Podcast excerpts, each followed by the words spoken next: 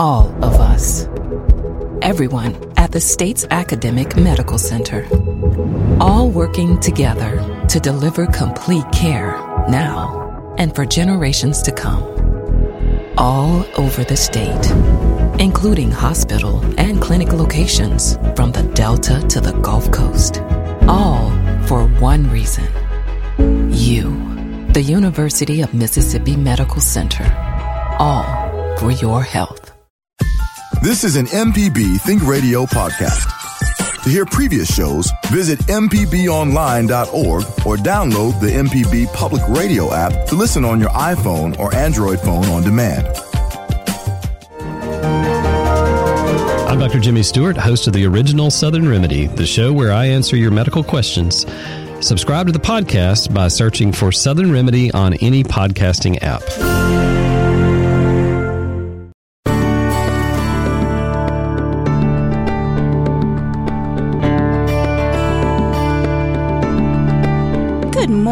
Thanks for joining me here today on Southern Remedy Healthy and Fit. I'm your host, Josie Bidwell, Associate Professor of Preventive Medicine and Nurse Practitioner at the University of Mississippi Medical Center. And today we're going to be talking about the updated diabetes care guidelines. So, the those guidelines get updated yearly and a large portion of them stay the same but there are some um, lifestyle specific updates that make me really happy to see that we're um, starting to focus in on uh, on those a little a little bit more in depth, um, as well as your general diabetes guidelines that you need to be um, looking out for in terms of when you should be getting um, screened or checked for those things. And if you already have diabetes, what are the things that you can do to help keep your blood sugar under great control um, or improve or lower your risk of any other cardiovascular disease? So if you have a question or a comment for me today, email me anytime at fit at mpbonline.org. All right, so I mentioned that these guidelines get um, updated yearly and they get published, and they are quite lengthy.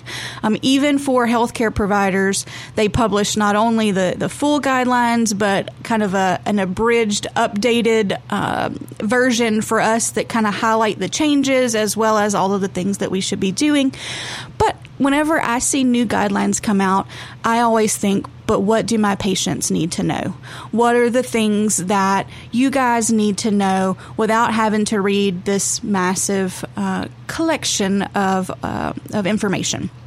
And so I want to go through some of those things and make sure that I pull out the things that are really, really important for you to know. Um, I want you to remember, though, that this is in no way an exhaustive list. So all of the things that I talk about today are not all of the new updates or all of the things that you need to know about diabetes care, but I'm trying to highlight some things that are fundamental to having good control of your blood sugar and knowing about your disease process. All right, so the first area we're going to start with is the word screening. And we've talked about screening on this show before, but in essence, screening means looking for something when we don't have symptoms.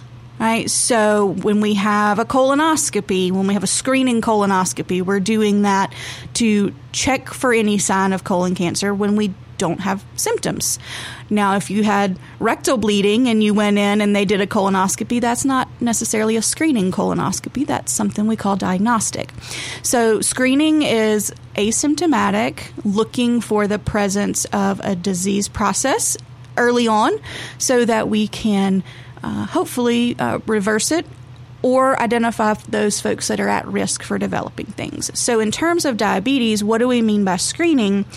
Well, usually we are looking for either pre-diabetes or actual diabetes. And there are multiple kinds of diabetes. The two kind of or three most common ones that we're going to uh, kind of hang around in today are your type 1 diabetes, where we just don't produce insulin anymore. Uh, in the past, we kind of would have classified that, or you would have heard it referred to as juvenile diabetes or insulin dependent diabetes um, because it was usually seen in children but that is not the case um, always. There are some uh, later onsets, usually in the you know late twenties. I think early 30s is, is kind of the, the latest I, I personally have seen that. But um, that's kind of why that word juvenile is removed, especially uh, the fact that type 2 diabetes, which is the one that we tend to think about when we say the word diabetes, can happen in children as well.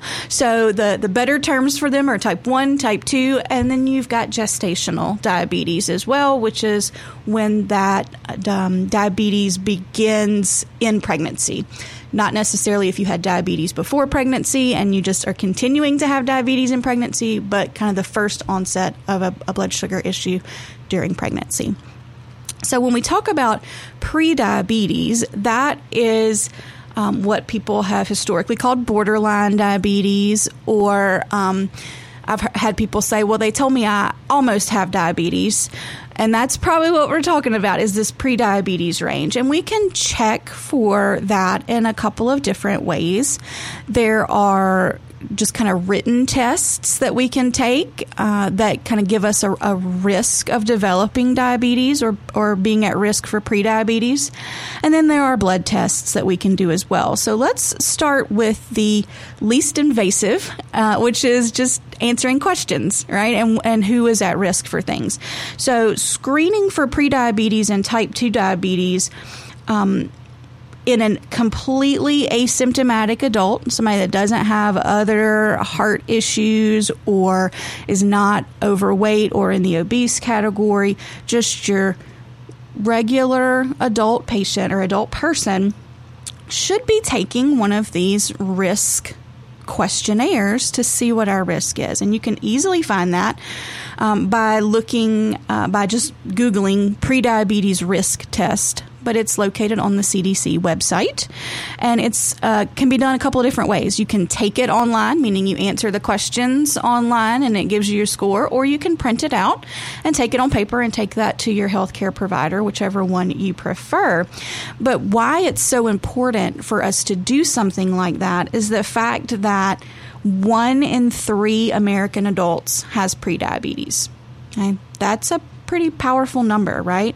Um, 33% or so have uh, prediabetes. If we wanted to put that in millions, that's 84 million adults. That's a lot of us. Um, and what is even more shocking is that 90% of those folks don't know. And they don't know that they are in that pre diabetic range.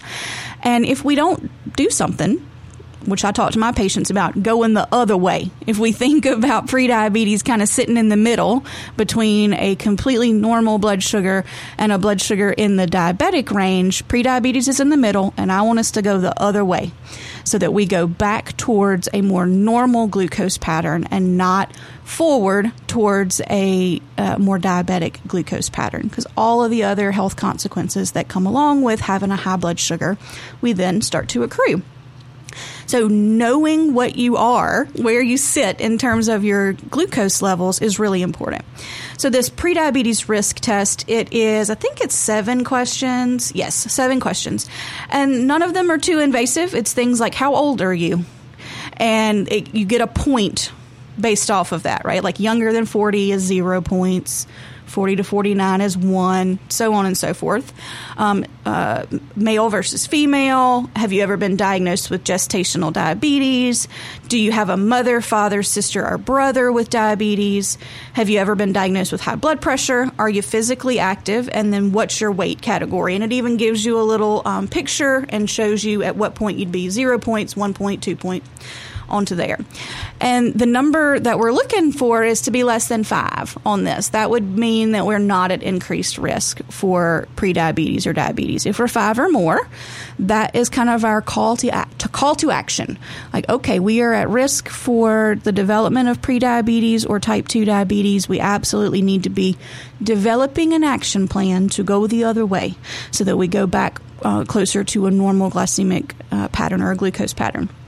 Now, this is a screening test. Does not mean as a diagnostic test. If you scored more than five, five or more on this, now's the time to have a conversation with your healthcare provider and get some blood work done because that's going to be what helps us actually see what your blood sugar is doing at any particular point in time. Now, I mentioned that every adult should take that paper test that I just talked about. What about um, other folks, right? Um, for a blood test at age 35, right? 35, we should be going, you know what, I need to know what my blood sugar is. And of course, earlier than that, if we have any type of other risk factors for um, heart disease, you know, high cholesterol, high blood pressure, those kinds of things. But um, with no other risk factors, we absolutely should be getting things checked by about age 35. And if those tests turn out normal, we need to be getting them at least every three years after that, right? A lot of your um, insurances are going to cover uh, at least a, an annual wellness exam and an annual um, glucose check. Now, whether they cover a blood sugar or whether they cover a hemoglobin A1C varies depending on insurances, and some of them may not cover it at all until you reach a certain age. But we should be having that discussion and that conversation uh, with our healthcare provider. So, what do we? What's it need to be? What do our blood sugars need to be? I get asked that all the time, and a textbook perfect blood sugar or in the normal range blood sugar when we have not eaten for at least eight hours. So often we call that first thing in the morning blood sugar or a fasting blood sugar.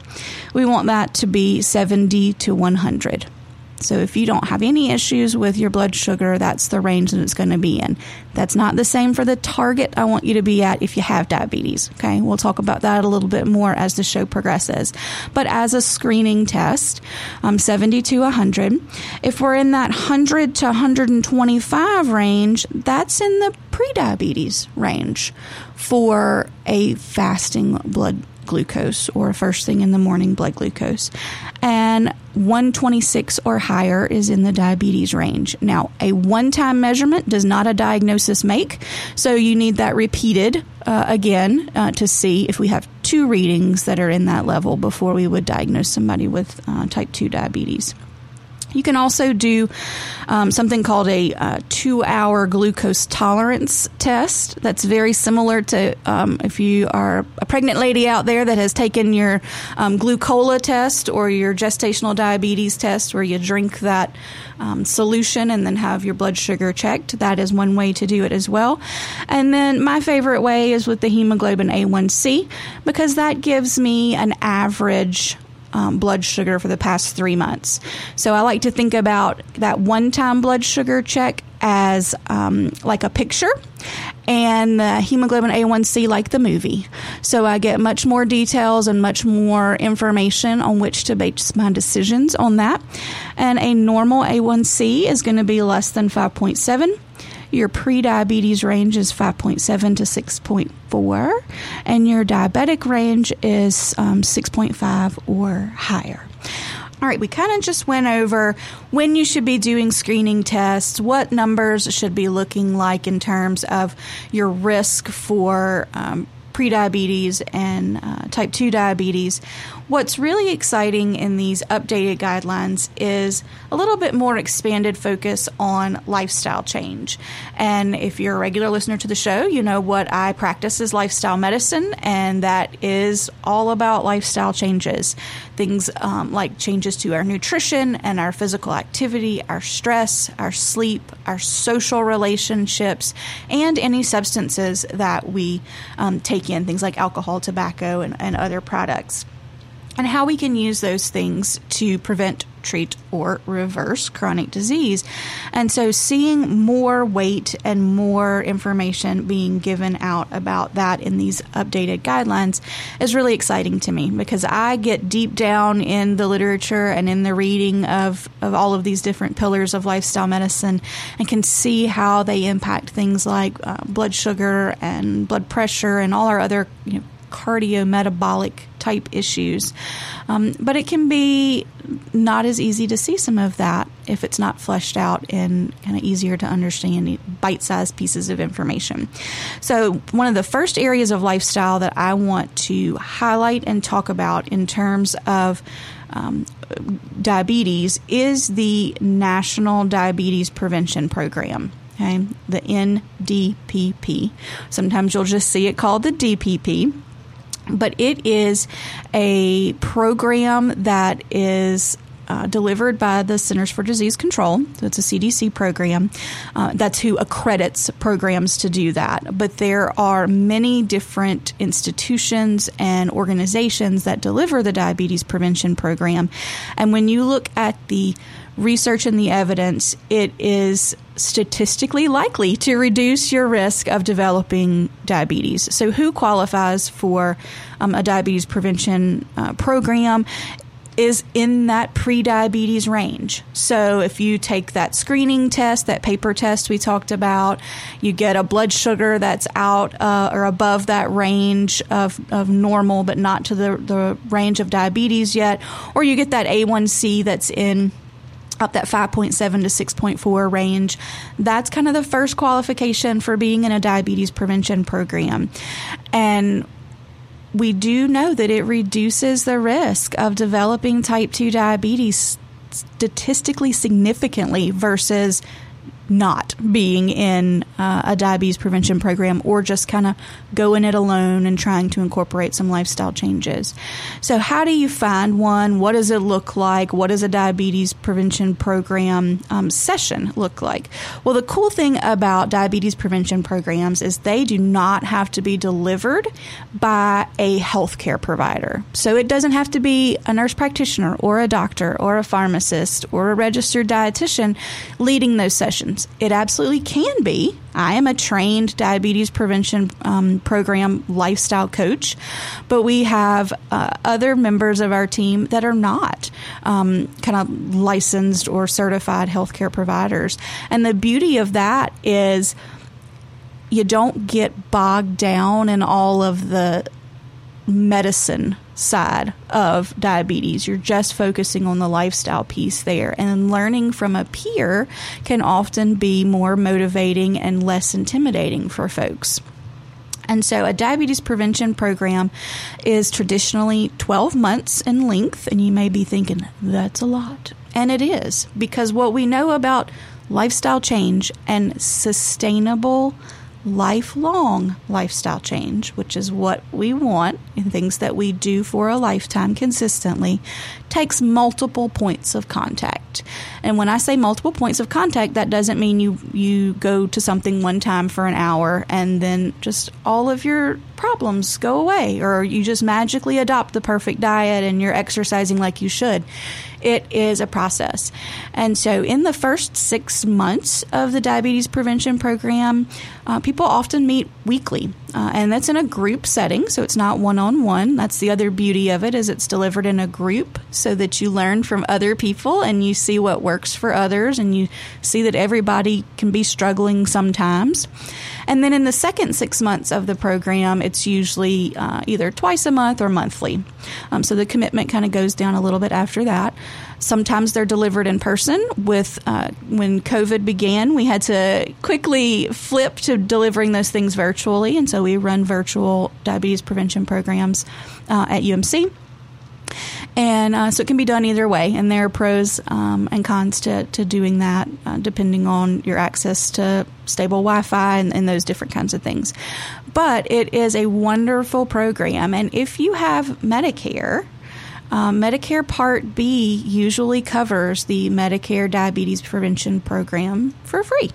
Um, so that is a if you're sitting out there and you're going, well, you know, I know that my blood sugar is in that pre-diabetes range, and you have Medicare Part B, it's worth having a conversation with your healthcare provider to see if there is a diabetes prevention program in your area, and. Uh, a lot of times it seems like there are, are only programs like that around um, the metro area, but I did a quick search this morning on the CDC website for all of the programs in Mississippi, and there are 18 of them in Mississippi, and there are some in Tupelo, Greenville, Hattiesburg, um, of course, Jackson, Canton. So lots of different places across the state that you can access diabetes prevention services.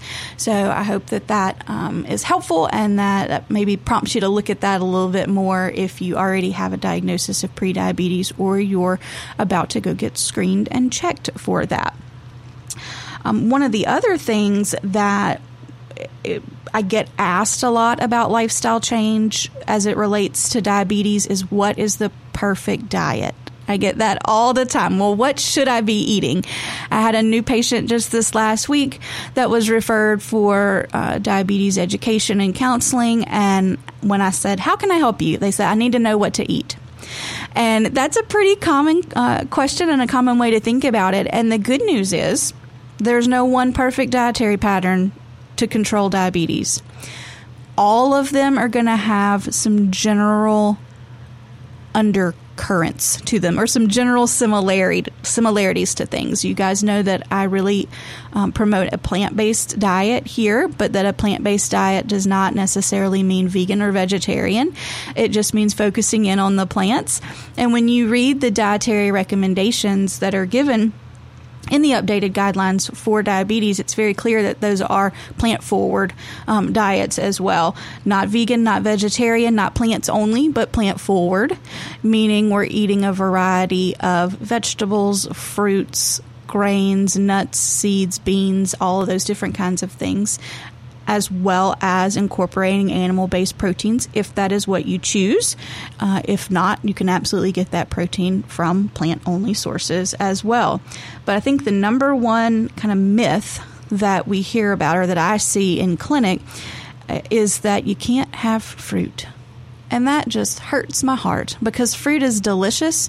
Fruit is a great way to um, target that sweet craving that you have because what's the alternative, right? If we don't eat anything that tastes any form of sweet, right, it doesn't necessarily eliminate that craving or that desire for something sweet.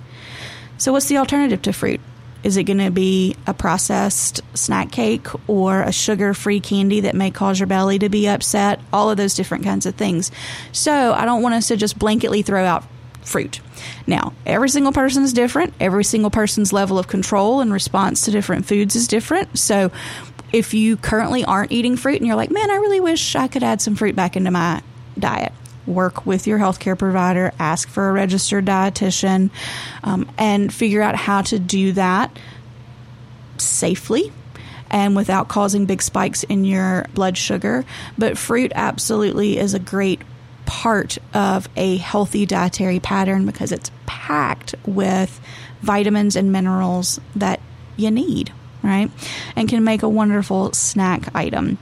Some other things from a lifestyle change that are highlighted in these current guidelines are um, focusing on things that fall into the Mediterranean style eating pattern, um, which Mediterranean, again, is a plant forward way of eating. It is where at least a half to three quarters of your plate is from plant derived foods, and the other quarter is going to be lean protein choices, whether that be beans, legumes, nuts, seeds, or something like fish or um, chicken, uh, seafood, some, you know, somewhere along in there. And so, beginning to look at your plate is the first step that I always uh, begin with when I'm working with someone. I'll say, well, let's look at your current plate that you're fixing and let's see what our distribution is in terms of how much of our plate is plant food, how much of it is animal food, how much of it is added sugar and added fat and those kinds of things. And it's not about taking those foods off of your plate, it's about shifting the amount of each one of those that's on it. So if half your plate is your meat, and a quarter of your plate is veggie, and uh, uh, sometimes uh, another half of the plate is grain or starch or bread, something like that, then it's not about none of that meat or none of that grain or bread. It's just about shifting so that the biggest bulk of our plate is that vegetable and or fruit that quarter of the plate is more of that starchy grain, bread, rice, pasta situation. And the other quarter is that protein area where you can have your meat, your fish, your nuts, your seeds, your beans, legumes, all of those different kinds of things in there. Um, and people often get really surprised and sometimes they get really emotional when I tell them that they can have that.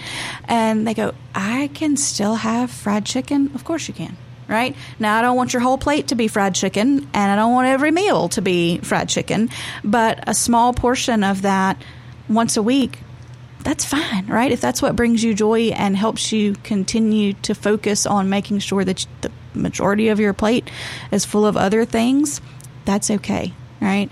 Um, we have to give ourselves some grace, and we have to to realize that there are no um, kind of quote unquote bad foods, and that every food can have a place in a dietary pattern, and that we don't have to be so dang restrictive.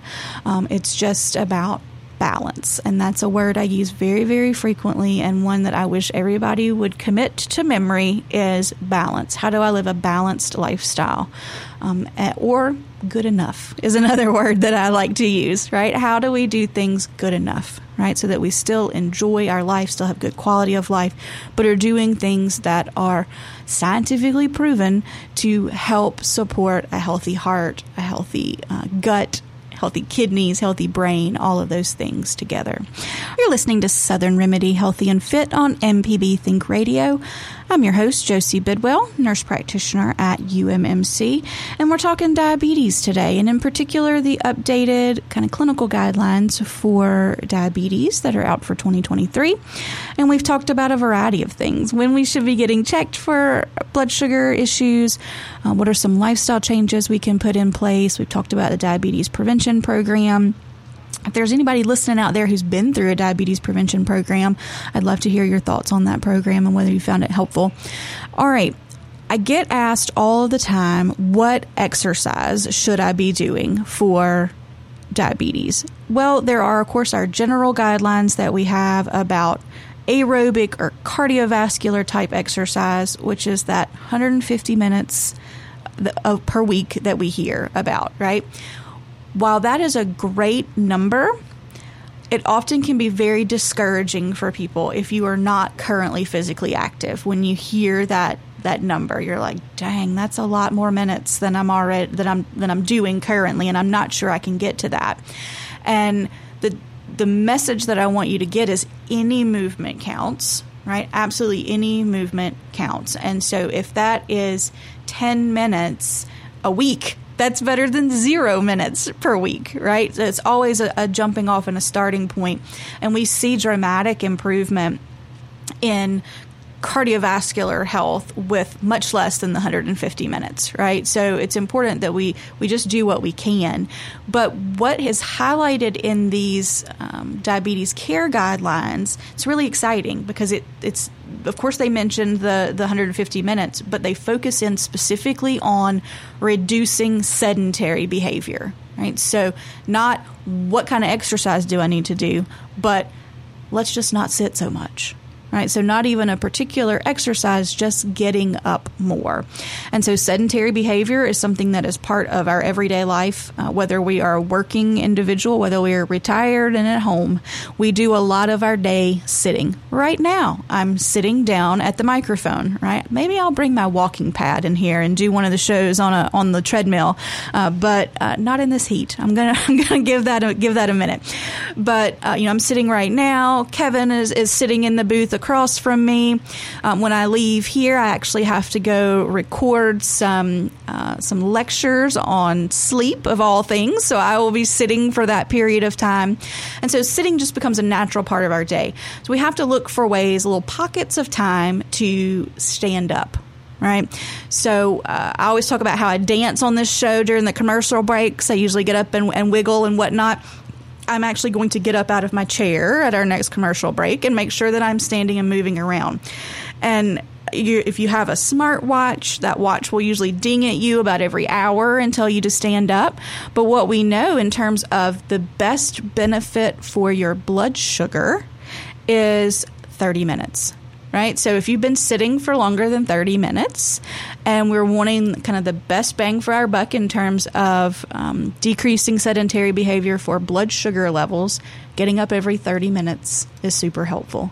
So if you're at home, that may be after you watch an episode of your favorite show, now is the time to stand up and move around.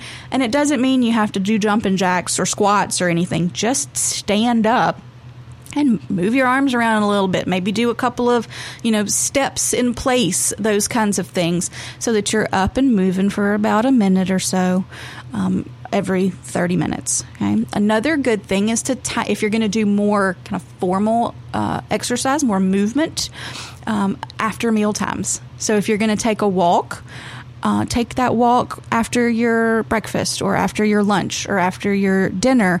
When you use your muscles, it helps your body use the blood sugar, the extra sugar floating around in your bloodstream more effectively helps your insulin work better and can help you get better control of your blood sugar. So if you're struggling and you're going, I just don't have 30 minutes in my day to go be physically active, that's okay.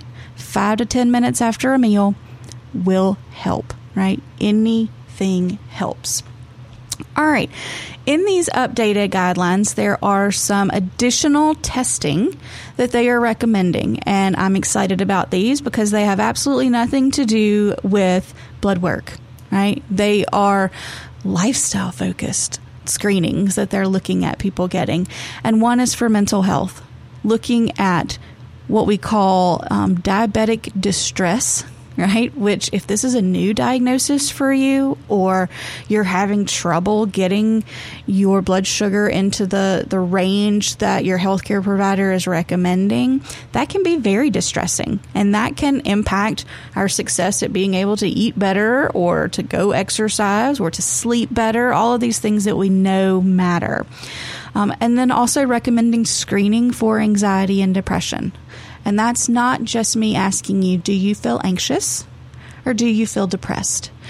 Because anxiety and depression doesn't always manifest that way. It's not always a feeling of anxiousness or a feeling of being down or depressed or hopeless. It's things like feeling tired right? And having, you know, fatigue when you feel like you've slept well and, and done these things. It's feeling like you don't have the energy or desire to go do things that you've previously enjoyed. It's feeling like you can't sit still or you're fidgety. It's being irritable or having kind of quick to anger it's um, not being able to concentrate on things or retain information.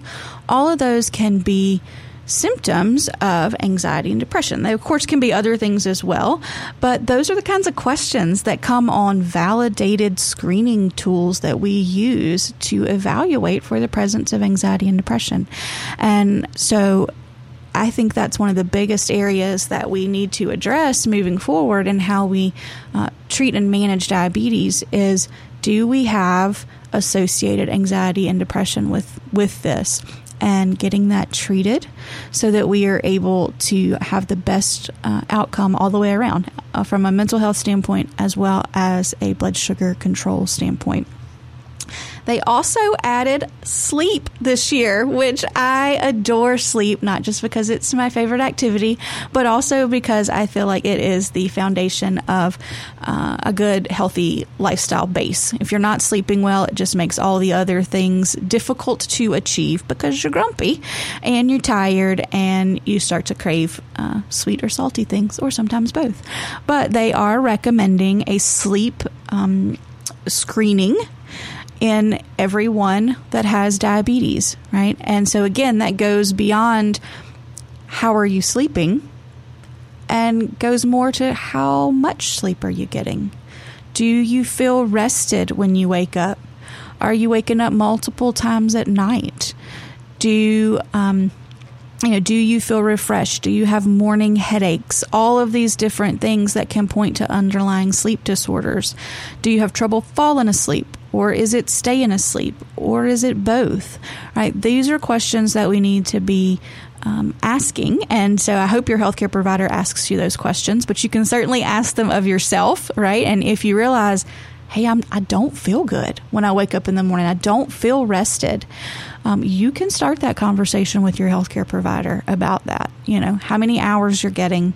The sweet spot is seven to nine, right? So anything less than seven, for adults, and anything more than nine is usually not associated with the, the best health outcomes.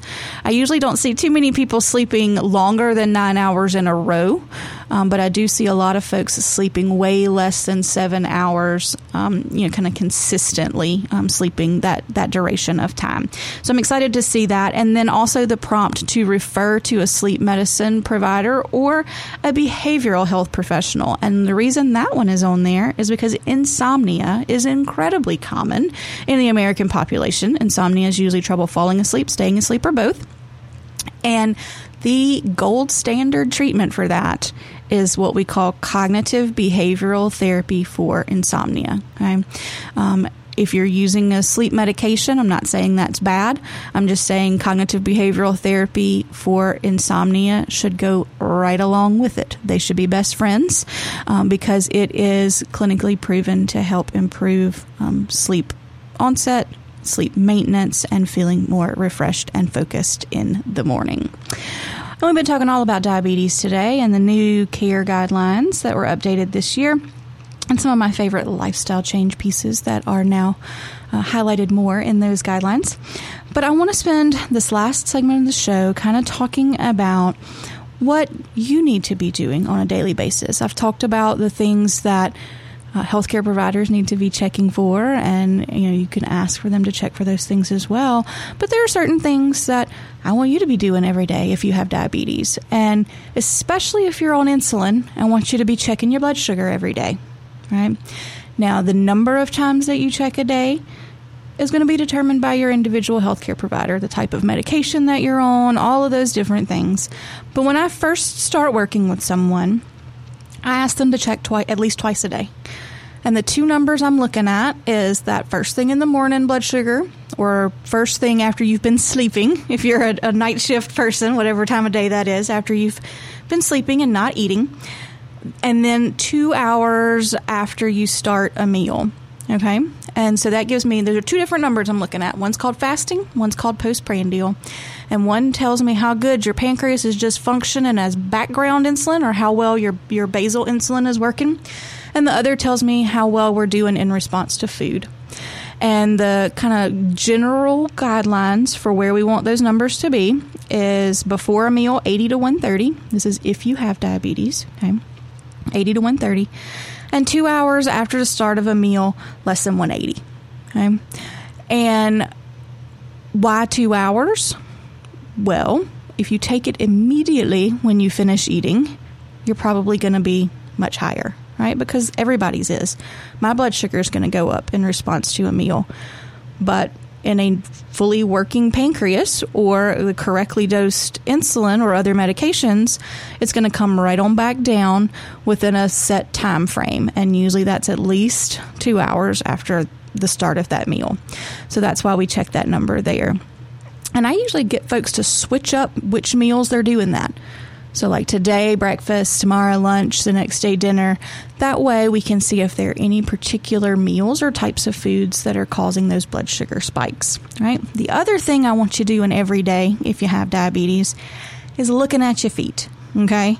So, one of the things that can happen with diabetes is that that extra blood sugar kind of damages some of our nerves and we get reduced feeling in our lower extremities. That's often called diabetic neuropathy. And what can happen is things that normally we would be able to feel, like a blister forming or a cut or an ill fitting shoe, we might not be able to perceive as well if we have some of this nerve damage. And if we don't relieve whatever is causing the issue, if it's an ill-fitting shoe or um, you know you've you've stepped on something and it, and it's been cut, those types of things, the injury just keeps continuing to happen and we don't heal as well when we have diabetes. And that's when we can get things like ulcers and wounds on our feet that don't heal well. So, prevention is the best key, right? That's why we should be wearing shoes all the time, well fitting shoes, but also looking at those feet, right? And so, I don't mean just the top parts of your feet that you can see when you look down, but all the parts, in particular the bottom of your feet and in between your toes, because it can stay really kind of wet or moist in between the toes, and then we can get little fungal infections in there, or the skin will start to break down and get an infection. So, looking at all those spots.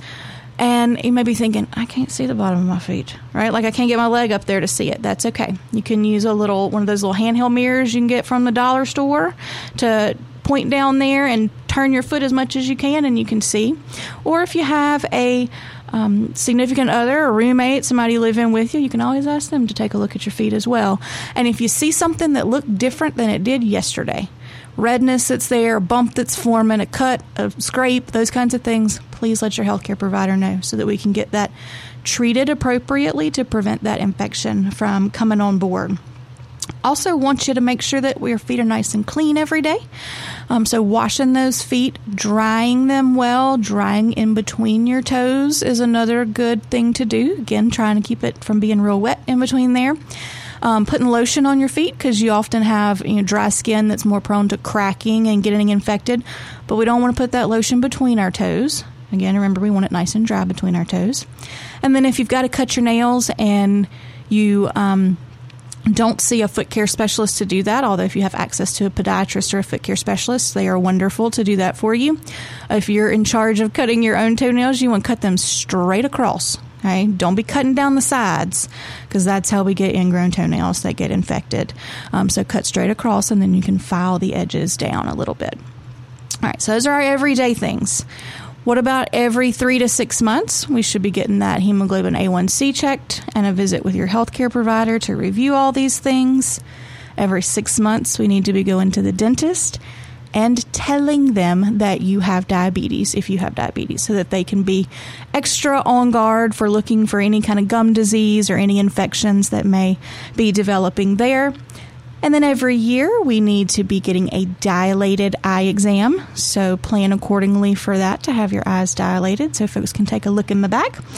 Getting your kidneys checked, your cholesterol checked, and your flu shot are all part of your annual things you should be doing with diabetes. Then I want to spend just the last two minutes talking about hypoglycemia and what that means, and that is too low of a blood sugar, which can happen for a variety of reasons. It can be that you are on certain medications and you miss a meal. It can be you took too much insulin. It can be you took your insulin and then decided not to eat. It can be from a variety of things, but we need to be on guard for it, right? Because if your blood sugar drops too low, it one makes you feel bad, and two, it can be very dangerous because it can drop too low. You can actually pass out from those kinds of things. So, what is too low of a blood sugar? Well, usually less than 70 is considered low right? And people usually start to feel some symptoms with that. There are some folks, and as we age, that are less able to feel that their blood sugar is dropping. And that we want to be extra on guard for and are checking our sugar more frequently. But some of the more common symptoms are things like shaking, sweating, um, nervousness, or just kind of feeling unsettled, like something is, is wrong, like something's about to happen. Uh, kind of almost feeling like you're going to pass out irritability, confusion, dizziness, hunger. And as we age, sometimes it's very much less of the shaking, sweating, that kind of stuff, and more of the confusion or mental fog. So, all of those things should prompt you to check your sugar. Or just if you don't have access to your machine, don't delay treating your um, suspected hypoglycemia. You want to get some quick source of sugar. Now is not the time for your Diet Coke. Now is time for about four ounces of regular Coke four ounces of juice.